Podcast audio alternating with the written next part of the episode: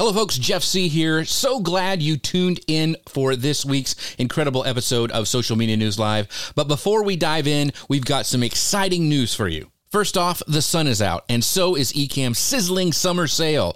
If you've been thinking about boosting your live streaming game, now is the perfect time. Ecamm Live is offering a fantastic 30% off your first payment on any plan, monthly or annual, to all new customers. So get your hands on this industry leading software and upgrade your live streaming experience. Head over to socialmedianewslive.com forward slash ecamm to find out more. That's socialmedianewslive.com forward slash E C A M M. And for all you creators out there, we've got some more good news. The highly requested Descript course will be opening up soon. If you've been hunting for a seamless way to edit and repurpose your podcasts and videos, this is your chance. This training will help you master Descript, an exceptional AI based tool, making your content creation process easier and more effective than ever. Head on over to jeffsieh.com forward slash Descript 101 to sign up to get notified for the course launch. That's Jeff, S as in Sam, I E H dot com forward slash D E S C R I P T 101. Don't miss out on these opportunities to level up your content game. And now, without further ado, on with the show. Keeping you up to date on the world of social media. Industry experts, innovators, creators, storytellers, and the latest social media tools, tips, and tactics. This is Social Media News Live. Hello, folks. Welcome to Social Media News Live. I'm Jeff Sieh, and you're not. And this is the show that keeps you up to date on what's happening in the world of social media and more. Have you ever wondered how to bridge the gap between broadcasting and live streaming? Are you curious about how those two platforms can work together to maximize your reach? Or maybe you're looking to understand the unique benefits each one offers. Well, if those questions spark your interest, then you are in the right place.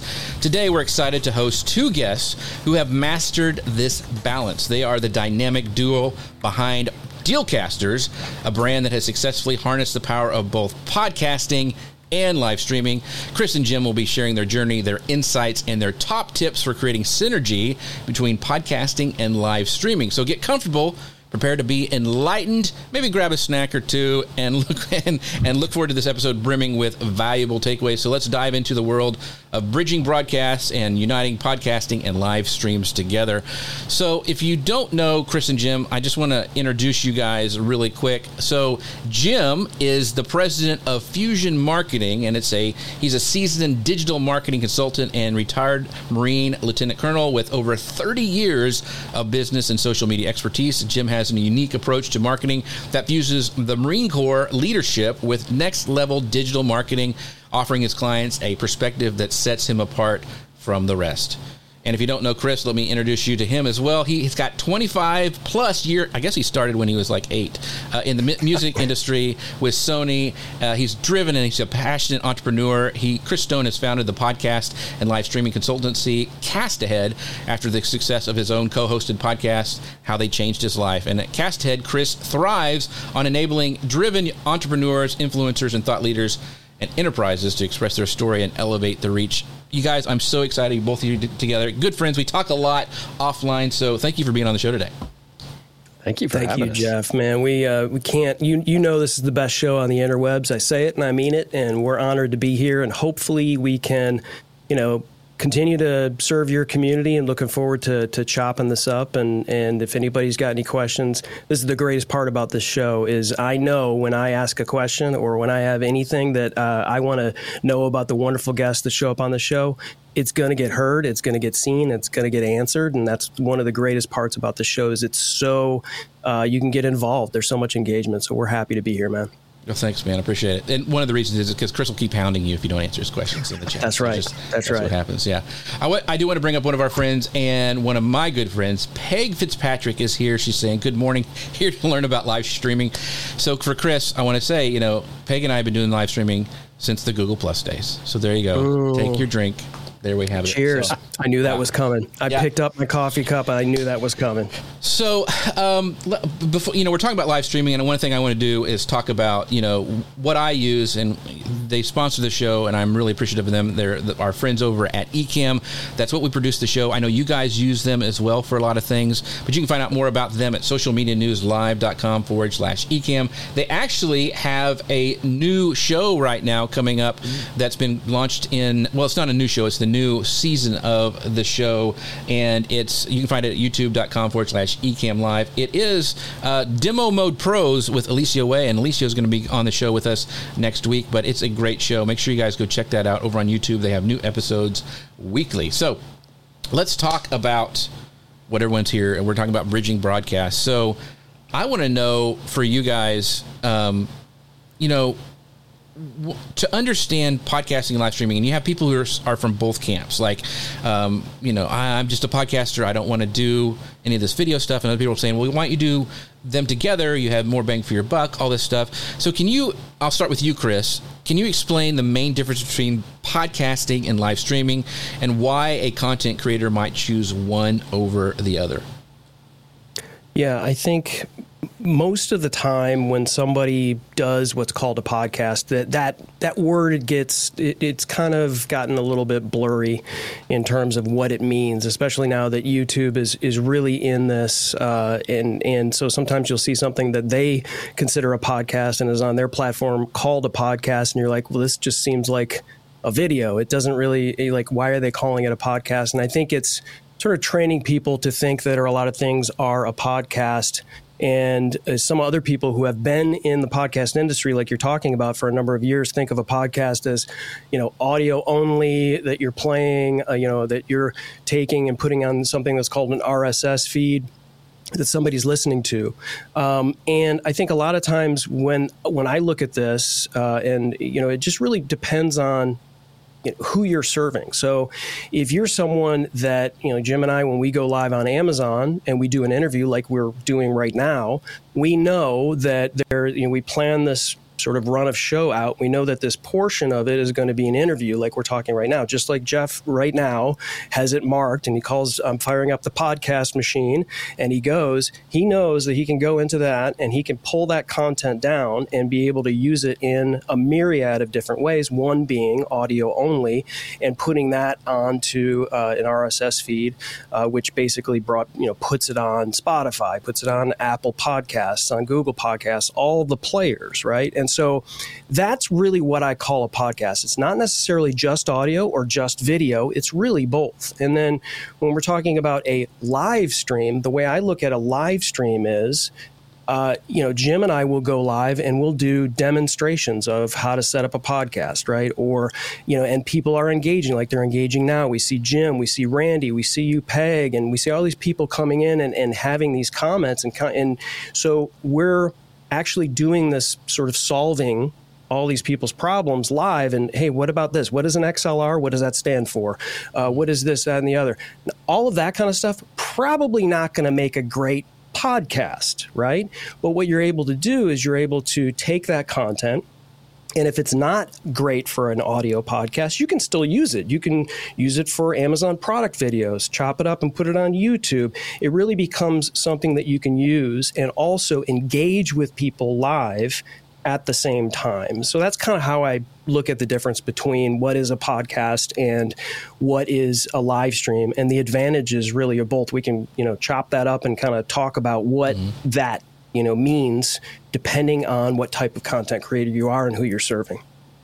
Well, Paul, I know. I mean, Paul's big live streamer. I mean, like we talked about it before. He he has a, a huge one with his uh, powwows.com uh, and also uh, I, you're launching a podcast too as well, aren't you? Um, or you did a you do you did a podcast that was on Facebook for that's continues. We, we, our podcast was on Facebook for a while. When We still have our show, and that's I guess it's one of the questions I have for you guys is because we just take our live stream and repurpose it for the podcast. But as you as you guys repurpose video, have you found that there are different topics that are better suited for one platform or the other? I mean, obviously, a, a product demo is better suited for a live video, but have you found other topics resonate better on one platform or the other? I mean, there, are there tips you can give some of these creators to help them decide where they put their content?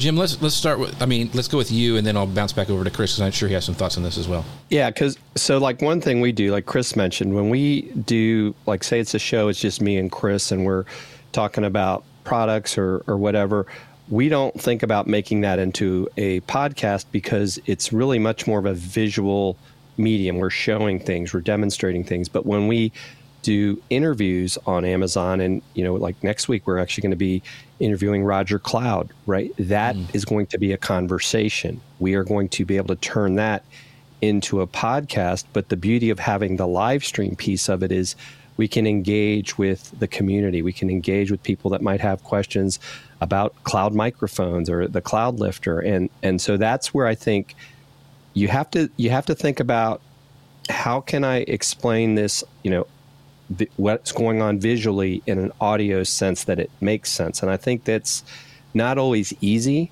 And I think sometimes when Chris edits our podcast, I'm sure there's parts of the video that he's cutting out because it just doesn't necessarily make sense. You know, and so I think that's part of the challenge. But I think that really interview type shows, whether it's, you know, like this one today where we've got four folks on, I think those work well as a podcast. But I also think there's a lot to be said for having the video component because one, you can repurpose it. Where I've seen a lot of people, you know, struggle, they're like, well, I don't know if I want to do video. Like I've been, I would just talk to a, a local podcasting company, and they do a daily podcast for a um, a local paper, right? And it's like, well, why not do some video and make that the teaser that gets people to go listen to the rest of the story if they don't want to do a full video? I think that you know people are more into this like bite-sized consumption of content that it's kind of like it's the hook. Oh, I got to hear more, and I think that's where as Chris and I have have worked together on Dealcasters, which uh, next month is three years. It's hard to believe. We've we've evolved how we handle the show and and where we put things, and I think. Uh, where I think a lot of people are like, oh, I just want to be on a podcast player, and then like, well, why can't I get anyone to listen to my podcast? Because you're not creating content that drives people to go listen to it, and I think that's part of the challenge.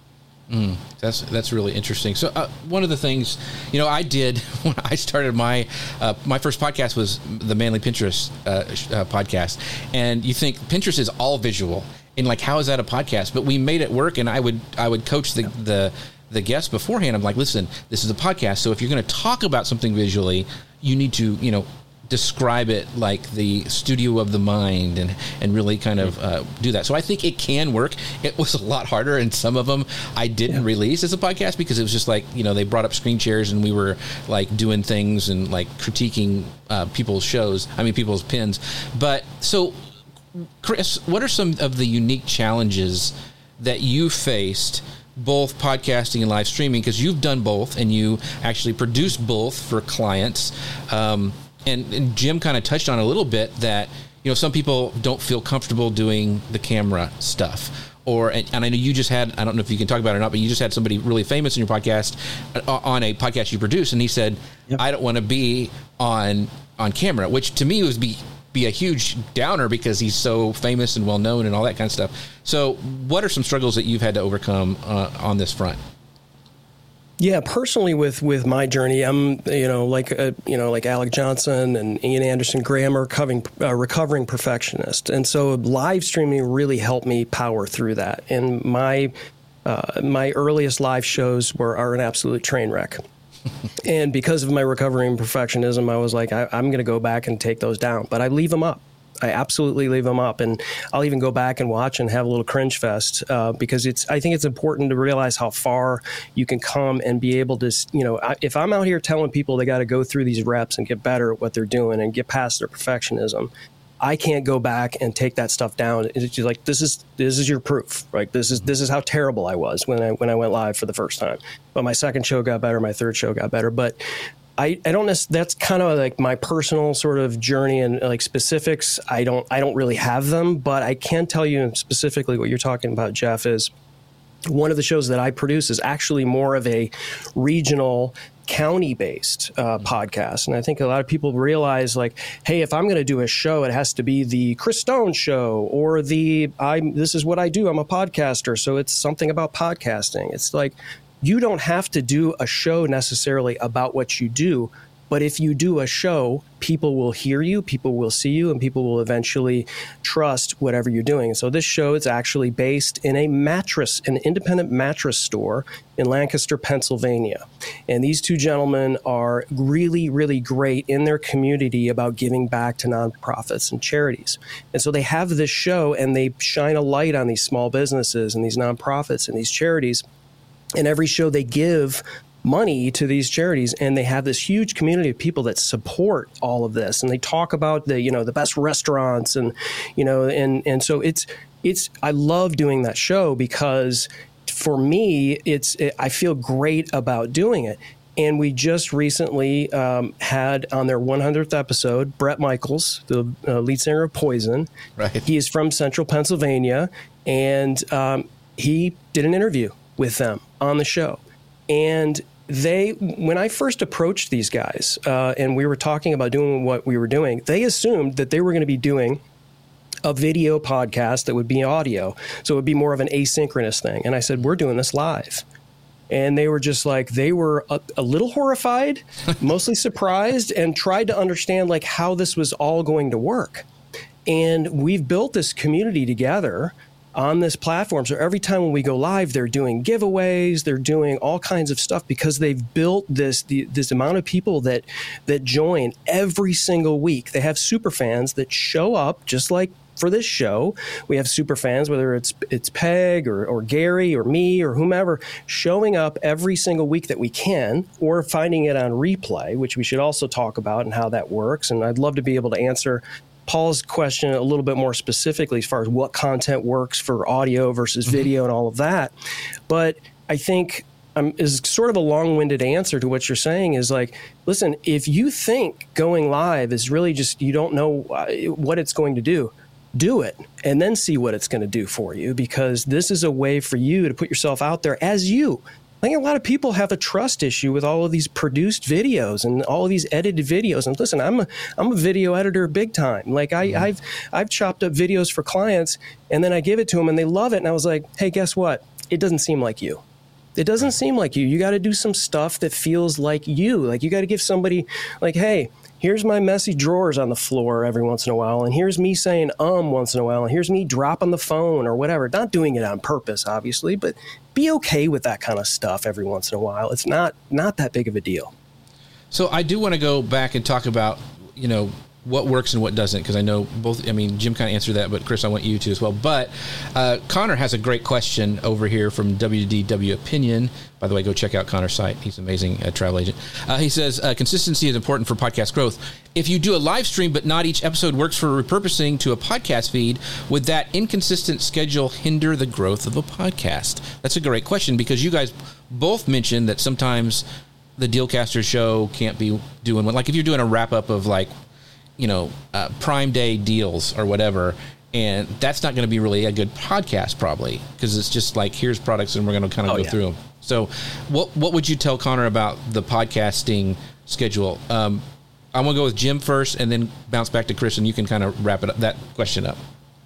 Yeah, so Chris will probably agree with me on this, but uh, in our case, I mean, I guess you could say, Connor, we're we're guilty as charged when it comes to dealcasters. We're not consistently like every week like oh my gosh we've got to get someone scheduled. We've got to do a, a, podcast. So we'll have some gaps.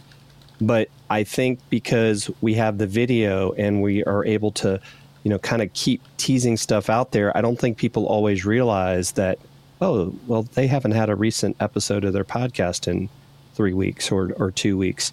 So i think it can work. I, I think what happens though is maybe you know and this is from going to some of these podcasting conferences is people are so concerned about monetizing their podcast, about getting downloads, that they get more focused on that as opposed to putting out good content. And so I, I think it really, you know, it, it's a long game no matter how you look at it. If you start to see that, hey, I really like having this podcast, then you're going to adjust your workflow to do that. I mean, the the truth of the matter is, I think, uh, what is it like? There's less than 500,000 podcasts that uh, have released an episode in the last 90 days mm. out of the millions of podcasts that there that there are. So I think you know, and you could say I'm going to do a podcast monthly. It, it, I, so if you can get some sort of consistency, I think that helps. But I don't think it's going to crush you if you you know you miss a couple weeks or maybe you start to batch them 1st before you start releasing the podcast so that you can you know it's like okay i'm going to put one out every two weeks because i know somewhere in there i'll be able to keep that flow going of, of having you know a couple out there and some in the can, you know, as opposed to like putting that pressure. Oh, I got to have something out every week. I got to have something. You know, people. I guess some people do daily podcasts, but that's kind of my thoughts on it. Um, and I think that's because I come more from the live streaming side, and I've just seen that having a podcast, it's it's just it's another channel that allows you to reach more people. Hmm. Chris, what about your thoughts on this? Yeah, Connor, I think you're you're on the right track in terms of consistency. I think consistency is not just important because you get found better if you're more consistent on the platform and you're showing up for, for people and that and your your downloads are going in the right right direction. This is basically, you know, what I see with with every one of my clients. If you if your consistency is ebbing and flowing, so will your your downloads. But we don't we don't chase downloads. Uh, so you know the consistency, it, it, your in, inability to be consistent will affect that. But I think your inability to be consistent also affects your ability to get better as a podcaster.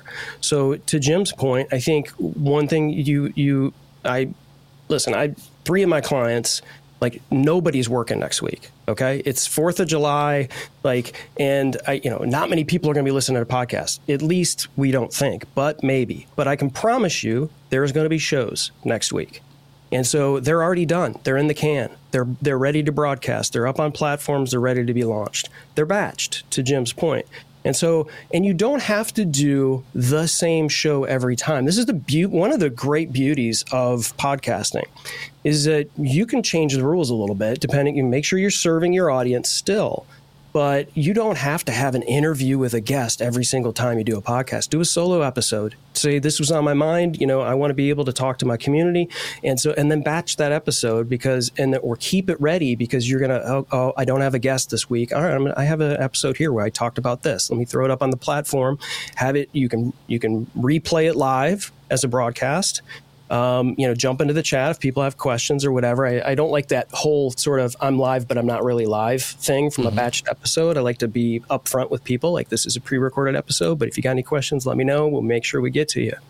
So I don't know if that helps, but you know if you if you batch your stuff and you think about the consistency it's okay one of my clients went through major knee surgery and he was out for uh, a month. And we uh, we batched interviews and we batched solo episodes and we had the whole thing planned out.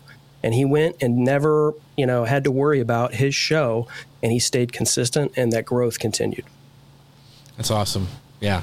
So um, I, so that's the, the, cool thing is you can you can make it work for you, and we've done the same thing here. Um, the only time was like a, a, couple weeks ago when my power went out and I couldn't do anything. There wasn't any chance to batch, but a lot of times uh, we will we'll record something and we'll say, "Hey, this is a pre-recorded show," and let it go, and it gives you that breathing room, a vacation room, and just it just takes a little bit of it planning. And and most of the time, if you are consistent, your audience is super forgiving about that kind of stuff. They they understand that oh. you you want to take a break and you know go on a cruise or whatever.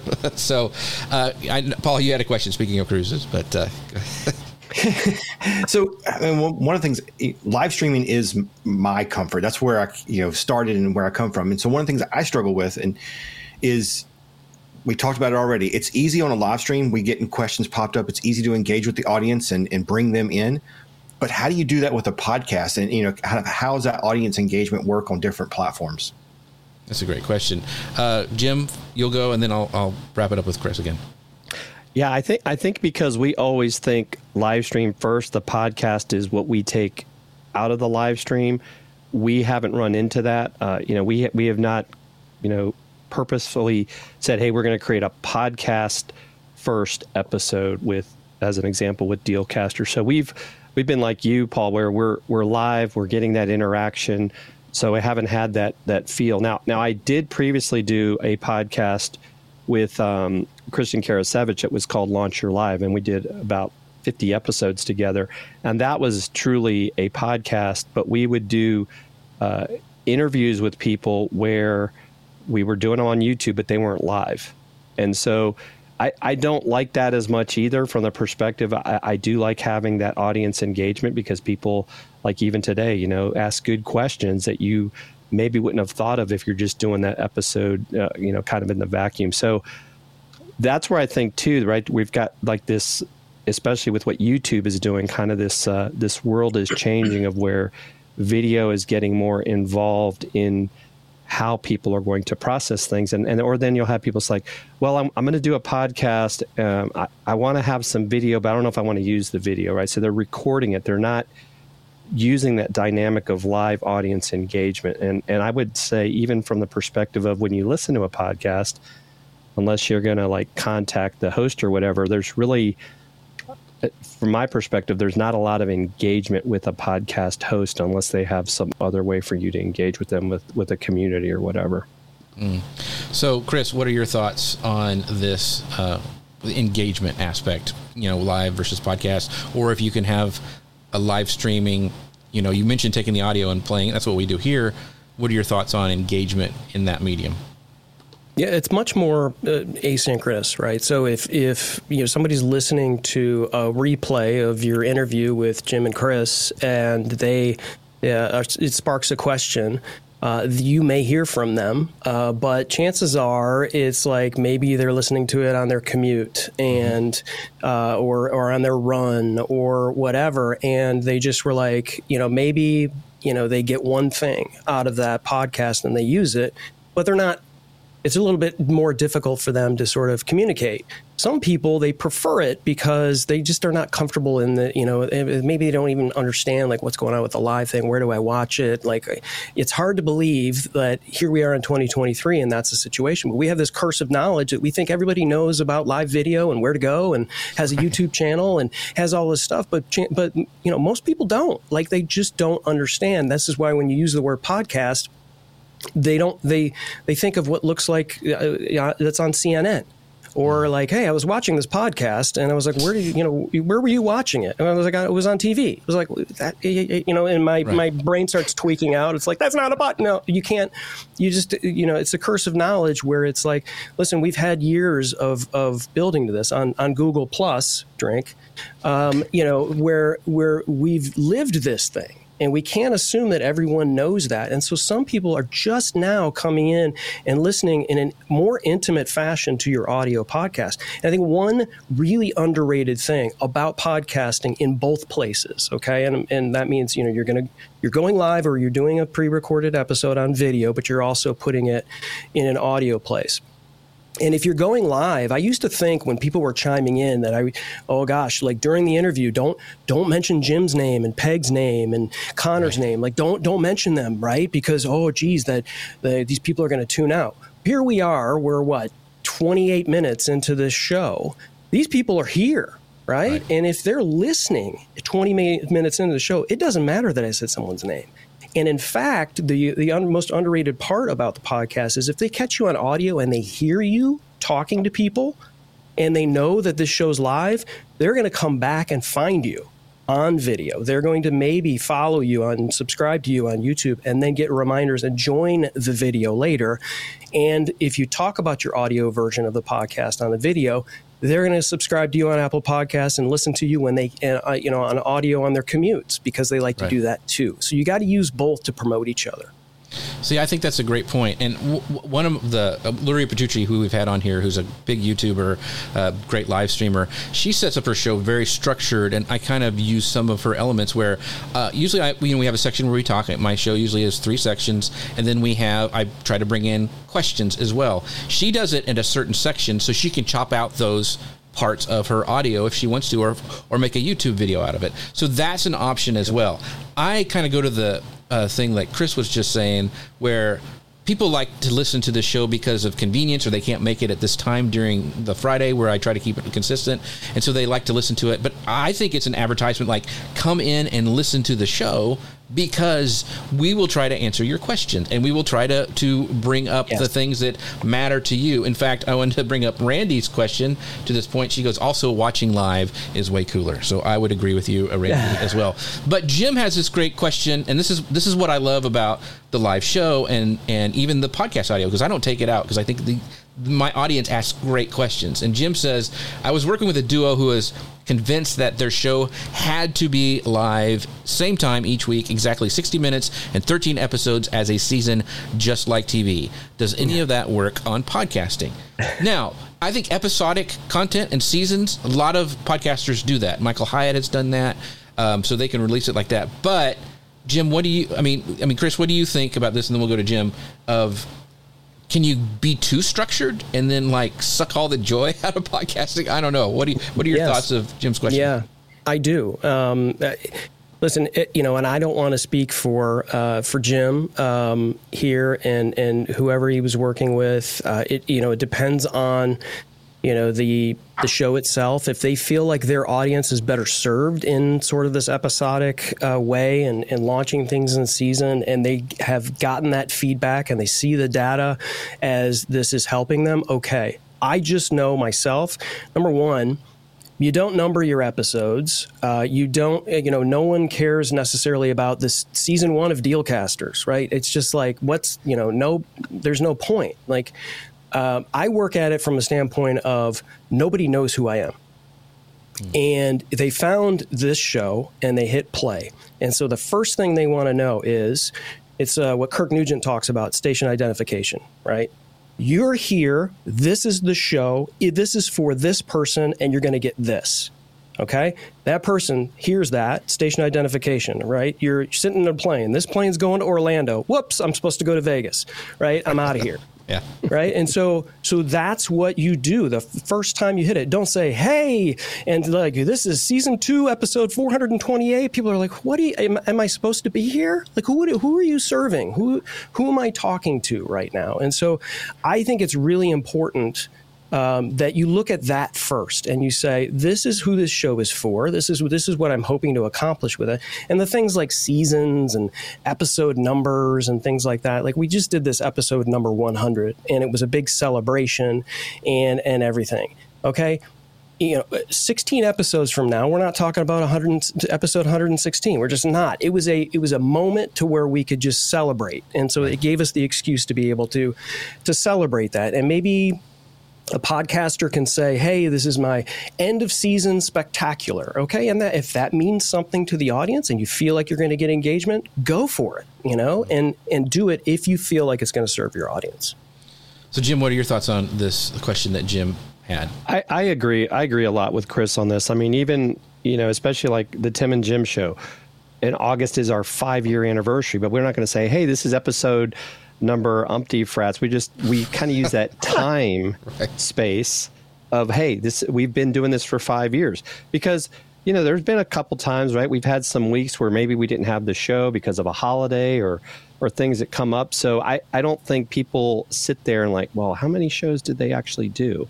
And, and I think where seasons maybe make sense, especially if it's maybe it's more like say for an example, you know, because I know uh, football season's coming up maybe you have a podcast that's about football, right? And so maybe you're starting with the preseason and you, then you end it when the playoffs end. That that makes sense to me, right? Like you could you could do it mm-hmm. that way.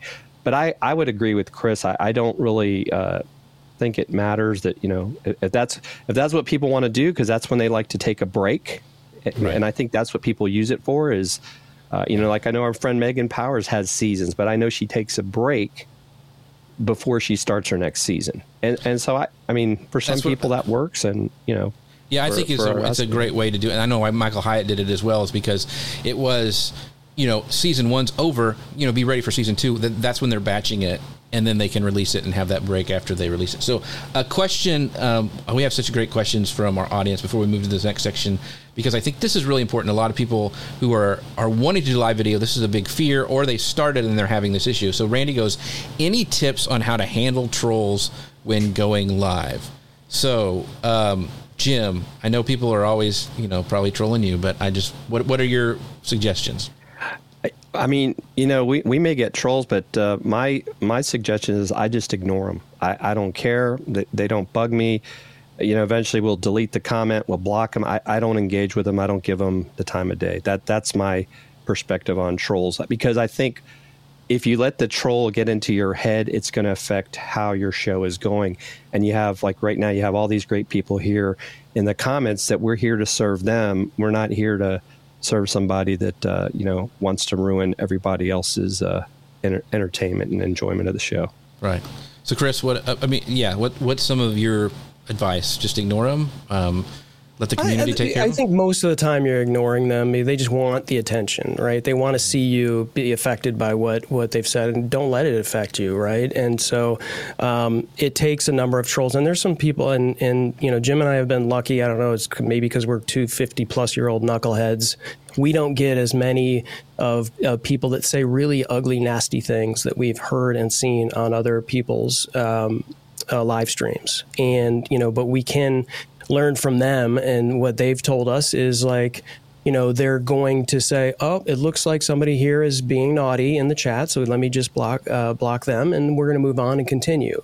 And so that does two things: it it gets rid of the troll, but it also lets other people know, "Hey, this person's looking out for me here. Like uh, they didn't. They, this is this is still a place. It's still a, a, a, great place for us to to do it, and they're not going to allow this. You know. And lots of times, what you see if you build a community like you like you have here on this show, if a troll jumps in and starts doing it, your community will probably start you know bashing them.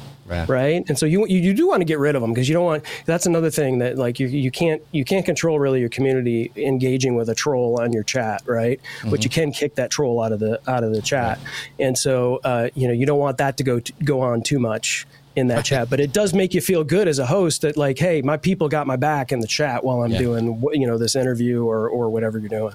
Yeah. So Paul, I want to go to you because one of the things I was thinking when when Chris was talking was like trolls probably scale. And you have millions of people watching your live stream. So Paul is a big deal. I'm just lucky enough that he comes on this show and, and hangs out with me. Um, so Paul, how do you handle it? Do you have moderators that you uh, in, engage with that? But I'd like to. I, am just fascinated. Like, how do you handle this with millions right. of people watching a live stream? And we get so in our community, we deal with a few issues that are a little more sensitive. So we have political issues, we have racial issues. So we we get this, and, and I kind of I kind of put the trolls we get into two categories. One, there's just the people that like what we're talking about. They're just in there to get attention, and so my advice to that is ban early and often, and just get them out.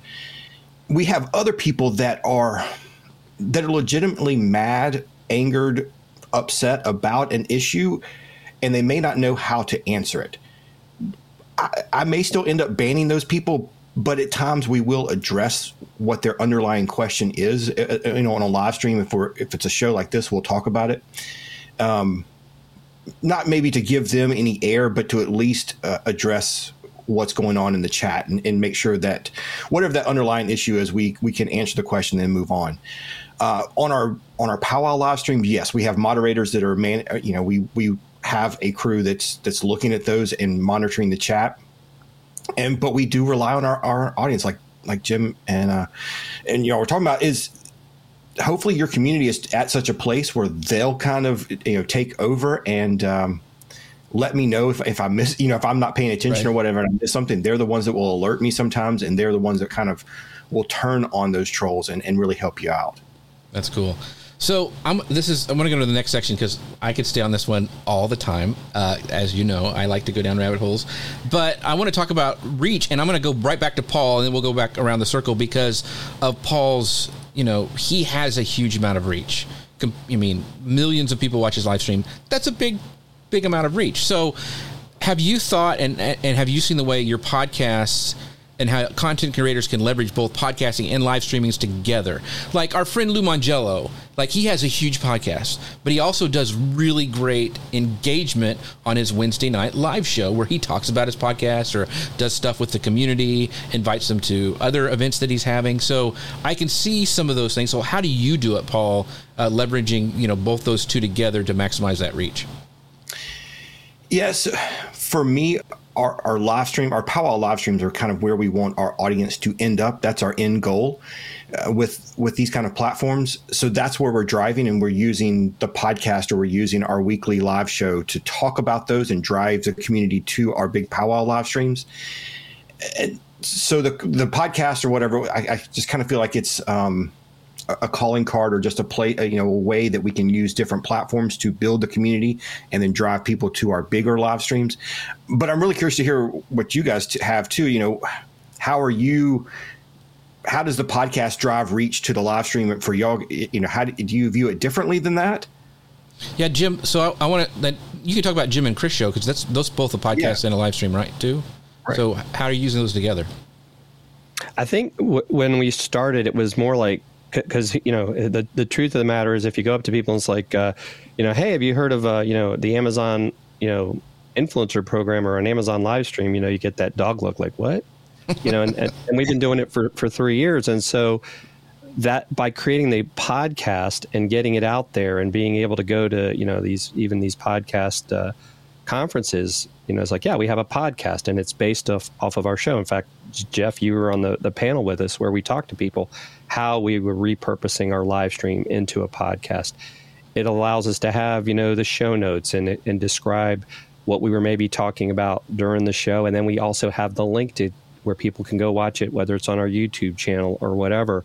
So I think for us, the podcast is more about building awareness as opposed to, uh, you know, it, it, just becomes another channel where, hey, what's this Dealcasters thing? And, and you know, because we talk about tech. And so it, it, I think it drives people to maybe want to watch it, you know, going back to what uh, people were talking about. And then they can see our other episodes where we're just specifically, it's just me and Chris talking and demonstrating these these things as opposed to making every live stream a podcast.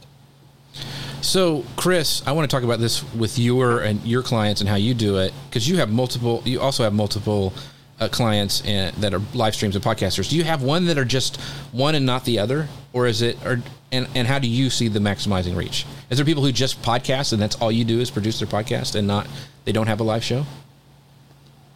Um, most of them do a live show and we repurpose that live content into a version that was on the live stream as an audio podcast. In my uh, and Jim touched on it. My the biggest thing, especially at the levels uh, that we're we're working in, is the the number one thing is is people know that you're not when you start launching podcasts on an audio player or even on video, it doesn't make you money.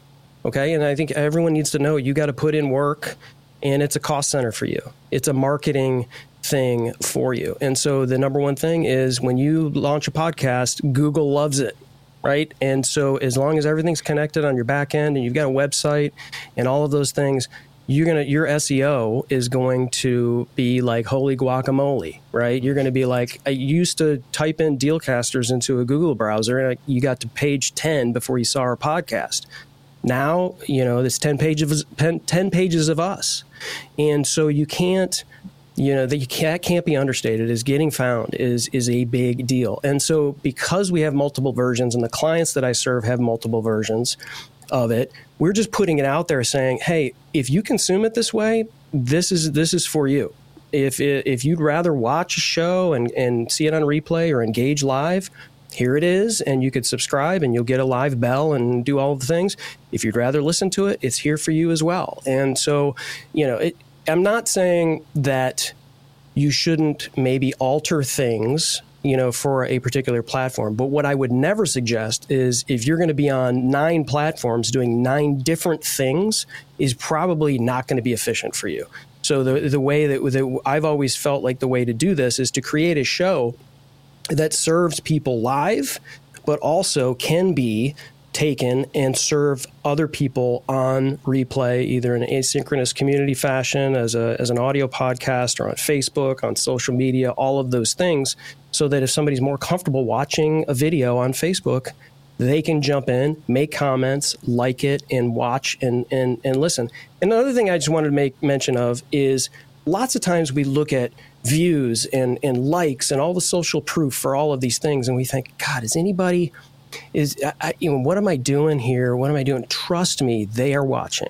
They are watching, they are listening. It takes a lot for someone especially here. And thank you for you know Peg and Jim and Randy, all these folks that are making comments. Do you realize it, it, takes a lot for someone to sit for 45 minutes or an hour for to watch and to listen to this content. It takes even more for them to have the guts to open up their phone and type a question in and want to learn something. So when that happens and you're a live streamer, you're a host, shower that person with love right. because those that's that's your those are your people. Like welcome, this is great. How else can I serve you? Hmm. That is you're, you're, preaching the choir, but that is good good stuff to hear. Um, yeah, and and earlier on, Jim, we talked about maximizing reach, but Jim, we talked about repurposing, and I know Chris and Jim both do that. I mean, I, I actually based a lot of how I um, lay out my repurposing based on what I've seen uh, Chris do with his video editing skills. And um, yeah, you're influencing so, me now, brother. the There's a lot of stuff. I'm like, man, you're getting big, too good. Big deal, yeah. So that's what happens. You, you, you know, iron sharpens iron. Um, so, right. Uh, but Paul, you had a had a great question too that I wanted to make sure you had time to ask. Yeah, you guys kind of alluded to using different things in your live stream to help maybe get people to the podcast or, or talking about things in the podcast to get them over to your your lives or your um, product demonstration. So, can you give people out there that are struggling with this? What are some techniques we can use to to kind of get our audiences to go between the two platforms? Chris. Um, I think not being afraid to mention either or throughout the course of your of your show, but not spending too much time in a live situation, like really going down a particular rabbit hole uh, uh, from a visual. I mean, I think a lot of times, you know, we'll do a show and you know, I always pull everything into Descript. It's it's like everything goes in there, right? And so uh, it allows me to visually see what we were talking about. And then I also have a notepad next to me, and I was like, okay, at minute 24, we did something highly visual here. This isn't going to work for the podcast audience, right?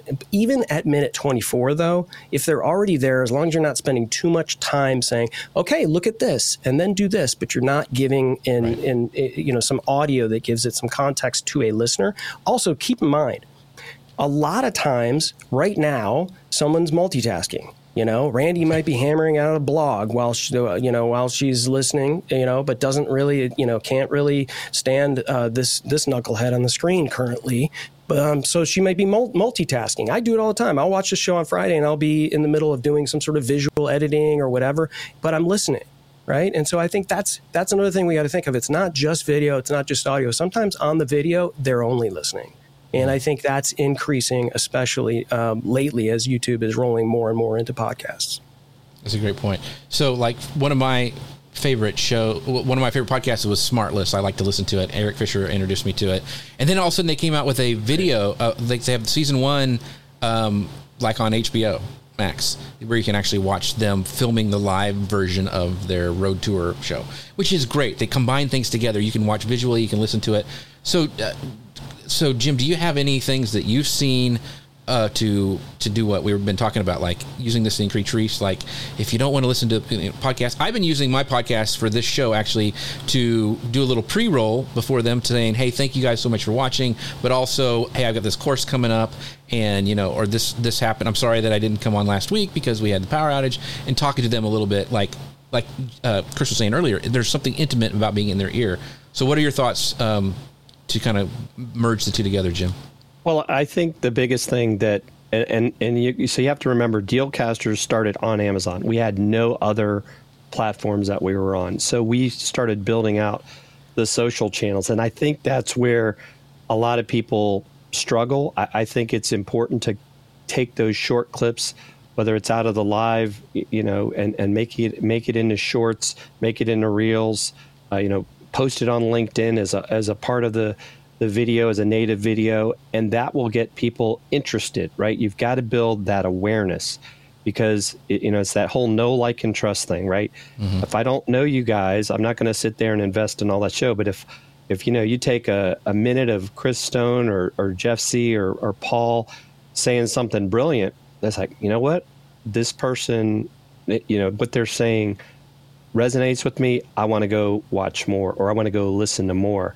And so you can give them those options, right? As they, when they, because then when they go to that full, oh, this is also a podcast, or oh, this is a podcast, but I can also watch the video. And, I, and that's where I see most people struggle because they don't want to put the work in to put it out on their social channels. And the platforms tell us what to do. And they're all wanting us to do these short clips Uh, right. personally, not a big fan of the uh, the audiograms, but I know some people uh, do that. I think that you know the video is is putting out a lot more of those. Uh, I like to right. say senses that you don't necessarily catch when it's audio only. Yeah, I think that's a great point. And just to dovetail a little bit, and and me, uh, Paul, maybe this maybe this helps uh, a little bit more, is that we can't assume that everybody's listened to every minute of every show we've ever done. Okay. And so we just can't. Right. And so this is the beauty of having a tool like Descript or some of these others is like, boy, there's some really great nuggets or excerpts or highlights from episodes that are longer than a minute. Right. It's very hard to tell a story in a minute or less. Um, and so we do this because you know we create shorts and reels and TikTok and all of the vertical videos, and those are you know sort of you can't tell a story. You can't like really elaborate and really so. But what you can do, and a lot of shows do this, is they create just a, another YouTube channel that's just the clips, right? Or or they they create this on the same channel and just put it on a playlist and it's maybe 10 minutes, you know, regarding leveraging podcasting and live streaming for a wider reach. And then take that and put it up as a as another audio podcast. And yeah, that entire interview is later, but if you launch it as a podcast and maybe this helps Connor in terms of batching your content. You can't you can't assume that at minute 38 somebody heard what Jim Fuhs said, but if he said something really juicy and there's a 5 minute excerpt, why not take that and then you introduced the audio podcast as hey i had a great interview with jim fuhs and he talked about how you can leverage your reach. And it's a replay from uh, you know the uh, episode 128 which is you can you can listen to the full interview if you want to do it. So now you're promoting your own episodes right? But you're actually saying hey i want to dust this off and I want you to hear it because I feel like you know you as my audience can be served, and I will make sure that you heard this, and maybe it promotes the full listen, but it also serves your audience at the same time. There's no rules. We can, you know, a podcast doesn't have to be an hour. It doesn't have to be, you know, you know, whatever. It's however your audience consumes it. So you could actually release that as like a like let's say the show goes out on Saturday. So maybe I do those clips on Tuesday and have a little extra episode in my podcast playlist. I know um, once again our friend Lou Mongello has started doing that. He's been going back to his archives like because he's got he's been doing it since the dawn of time you know, when Disney was being constructed, and pulls it out and like talks about something that he knows will resonate with the audience, which I think is a genius way to do it. So, yeah. speaking of genius ways to do things, let's go into this next section, which is all about the Dealcasters brand. And we talked about going live on Amazon. That's where they started. And before we go on, I want to make sure to, to mention our pals at Ecamm. So you can find out more about them at socialmedianewslive.com forward slash Ecamm. They actually have some tools that let you go live on Amazon and see the comments. And when Amazon's working, oh, everything can connect. But it's great that they can, that they have that option. So if you'd like to, if you're an Amazon uh, influencer or streamer, uh, make sure to check out Ecamm, socialmedianewslive.com forward slash ecamm. So let's talk about the Dealcasters brand. And Paul, jump in here because I know uh, you're on Amazon as well and you got some great questions. But Jim, I want to start with you. Like, tell us more about Dealcasters. You mentioned it started on Amazon, but what? Why did it start there on Amazon, and what sets it apart from other tech-focused shows? Well, I think it, it started because, uh, you know, Chris and I had wanted to do something together. And, you know, Ross Brand had said, hey, there's this Amazon influencer program. I, I figured out how to apply, got accepted. And it's like, wow, that was, that was easy. And uh, I said, hey, Chris, we can actually go live on Amazon. And he was like, wow. So that it was, it, it's our sandbox. It's really what we look at it is because we like to break things, we like to figure stuff out. And so I think that's one way where we're different. And the other thing is, we never looked at it as a you know QVC HSN thing. We we're you know Chris has come up with the term we live solve on our show, right? So we're helping people, you know, overcome that uh, that fear of technology, helping them you know solve their problems, and then we bring guests on that also you know make you know just like you like to do, Jeff. We bring people on for free consulting, so we get smarter. And so I think that is where our show I think is different than a lot of other tech shows. Like we're not just there to be all geeky. We like to have fun. You know, we we uh, you know we we have sometimes you know we do some Star Wars themed shows and some right. other things and. Yeah. you know, we, we we've done Dealcasters after dark before, and and you know things like that. And who knows now with the the way that uh, the the NFL stuff is changing, we may do a little bit more stuff uh, in that in that realm because you know Chris and I both like uh, sports as well. So uh, it, it's just been it's been fun to do that, and I think because we're having fun, people see that, people resonate with that because it's not like we're this like oh gosh, you know we got to do this, we got, and we don't think about oh my gosh, I got to sell you know 15 uh, you know Shure MV7Xs before the show is over or it's a failure. We don't think about those Right. things. Gotcha. So, Chris, how did what's your origin story? I mean, how did you meet Jim? Was he Yeah. was he like did you see him on the side of the street and felt sorry for him and like much. took him home? Yeah, I found him on a like, dating washed him app, up? Yeah. and yeah. Um, no, we met at a uh, we met at a podcast uh, meetup that was in Atlanta, and uh, just became fast friends. And we, you know, obviously do some of the same things in terms of remote production. We know we needed to do. Uh, we had talked about doing a show, and you know, um, we just kind of tossing around some ideas. And then, you know, when uh, when the Amazon approval came in, I was like, "This is the place we do this. This becomes a sandbox uh, for us to play in, right?" So came up with that idea, uh, just launched ourselves on Amazon and said like, you know, you know, Jim has this, you know, Kim Kardashian like network of, of uh, you know, wonderful people like Jeff Sieh and Jennifer Watson. And, uh, you know, we knew Chris Karasiewicz and, you know, we started talking to people that were launching books like Dave Jackson, who's, you know, School of Podcasting, who's like this Hall of Fame podcaster. And he was launching a book. And we are like, well, I wonder if he would, if he might come on our show. We've only had, we only have like two episodes. And he said yes. And it was like, okay, this might be a real thing. And um, we were actually making content we thought was really good. And like I said, it was a sandbox for us to say, okay, we're on we're on Amazon. We got to get people's attention, so we got to do Flash. We got to do some stuff. We got to, you know, uh, the player's muted when people start watching us, so we're going to start doing some unmute graphics. And we were just like, it was all of this, you know, wild west kind of thing to play with, but we never really said, hey, we're doing this because we want to make money on this platform. And so we were just doing this. We were having fun. We created some product videos. We were doing all this other stuff. And one day we opened up our commission report and we were like, holy, this is Right. what just Right. happened. And by the time we just kind of figured it out, we said, you know, instead of taking the the mindset, uh, you know, the scarcity mindset of saying, "Ooh, let's not tell anybody," right? Let's like let's let's just no. We were like, uh, we got to tell more people about this because the content at the time on on Amazon was not that great. To be honest, I mean, it was like some of it was some early YouTube hot garbage, and so we were like, if if this thing's going to continue for us, we want to make the content on this platform better. So we started talking to people like Professor Nez and Kevin Colby and Gabe Aloisi and Jeff Sieh and people like that. They were like, "Hey, you got you come on over, I, and I promise you, um, if you do it this way, you're going to make more money than you do on YouTube." And lo and behold, we weren't wrong. Um, and uh, so that's really kind of the way this whole thing launched. And Jim and I, to this date, know that if there's ebb and flows, and there is in your Amazon commission report, because we're not in control, Amazon's in control. They pull all the strings, and you know we do what we do. And there's tons of people on the platform doing content like we are. We know that we weren't in this to begin with to make money.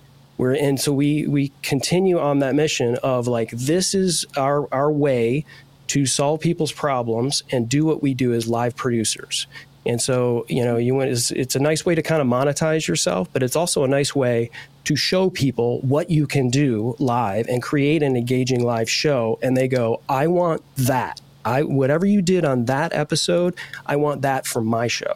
And that's how it it sort of kind of took off, I guess. Well, you guys are the ones who showed me. I mean, I had a storefront for you know I was in the influencers program just because I wanted the storefront back in the day, and then started going live. And then you were like, oh, by the way, you need to do these product videos. And so you Mm-hmm. evangelized to me, and then I got Paul actually to start doing it, and he's got a, a KDP like uh, notebook coming out like in the next couple days. I mean, he's going to town on there. So, Paul, I know you had some questions as we wrap up the show because I, well, I could talk about this all the time, but go. go yeah, ahead. I mean, you know, and watching some of you guys' product videos and your your live shows, um, and getting to see you guys play with tech at Podfest, I'm really jealous because you've gotten to experience so much cool stuff. So, if somebody's new to Dealcasters, what are some uh, episodes they should go back and watch? What have been some of your favorite things to get to review and and and look at?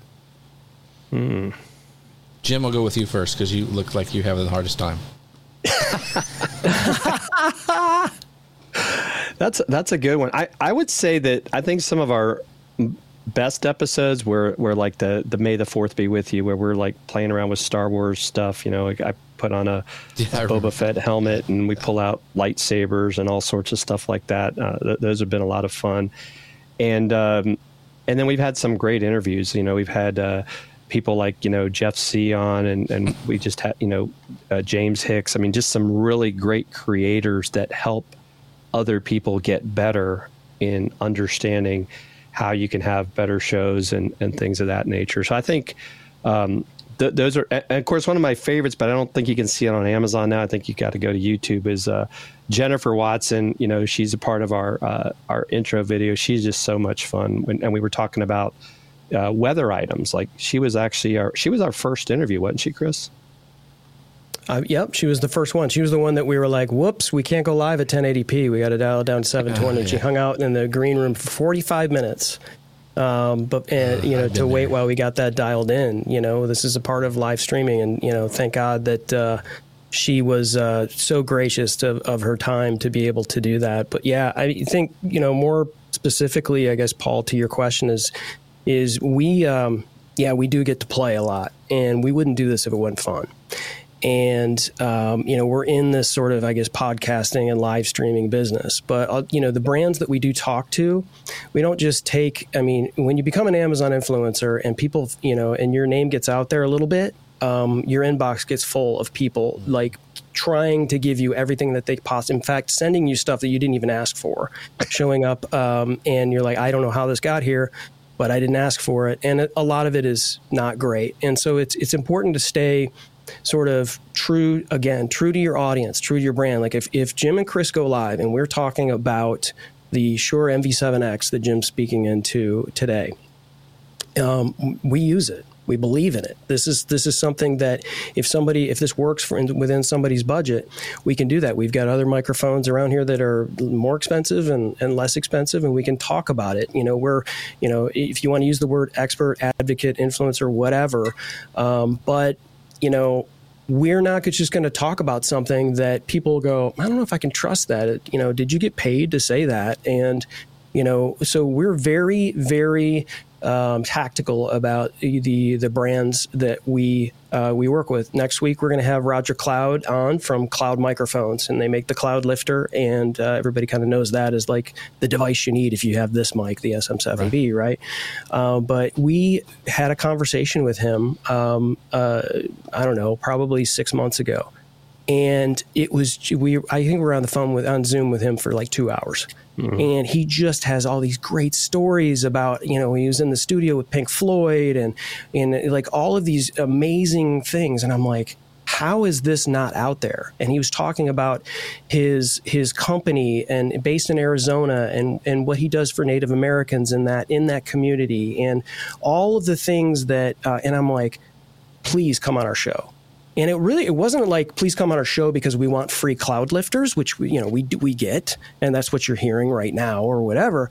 It was because like this is somebody who can speak to our audience. And this is something that I feel like if people find out a little bit more about that that backstory for some of these tech brands, I think people are a little bit more, um, you know, open to it. So yeah. I don't even know if that answers your question. No, I think it's great because I mean, one of the things we're talking about is about you guys is that you're very sincere. I never, never watch your live streams. I never feel like oh, they're just hawking a product. They're like the ShamWow guy, you know, or like just set it and forget it. It's not like that.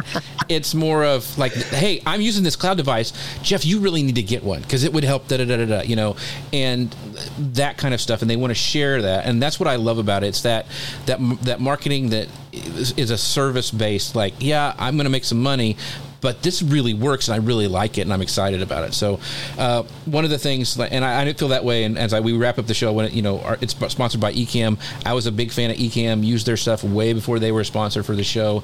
Uh, so I kind of have that kind of same feeling like you had with the cloud microphone. But you can find out more about them socialmedianewslive.com forward slash Ecamm, and also follow Dealcasters everywhere. Dealcasters.live takes them to takes you to their storefront.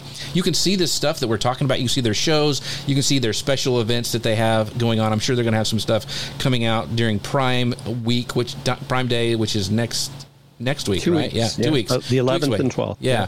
Um, so they're going to be doing stuff over there. See how they're doing it. Watch how Chris and Jim are repurposing their content. Uh, it's just kind of a it's a masterclass on how to take uh, and compress stuff to a minute and let it go out there. So follow them at dealcasters.live. Uh, but Paul, I'm going to start with you, and then we'll go around the room. Where can people find out more about you, Paul? If you haven't guessed, he's he's he just is amazing with his live show and the stuff that he's doing at paulgowder.com. But Paul, what do you got going on? Tell us where we can find out more about you. Yeah, you, uh, you can learn more about some of the things I'm doing with helping people level up their business over at paulgowder.com. But I also want to encourage you, especially here in the summer, if you're interested in Native American culture, there are tons of powwows going on right now, and they're open to the public. Head over to powwows.com and find one near you. Yeah, they're they're amazing. He's an amazing streamer. Chris, another amazing streamer. Tell us where we can find out more about the Chris Stone.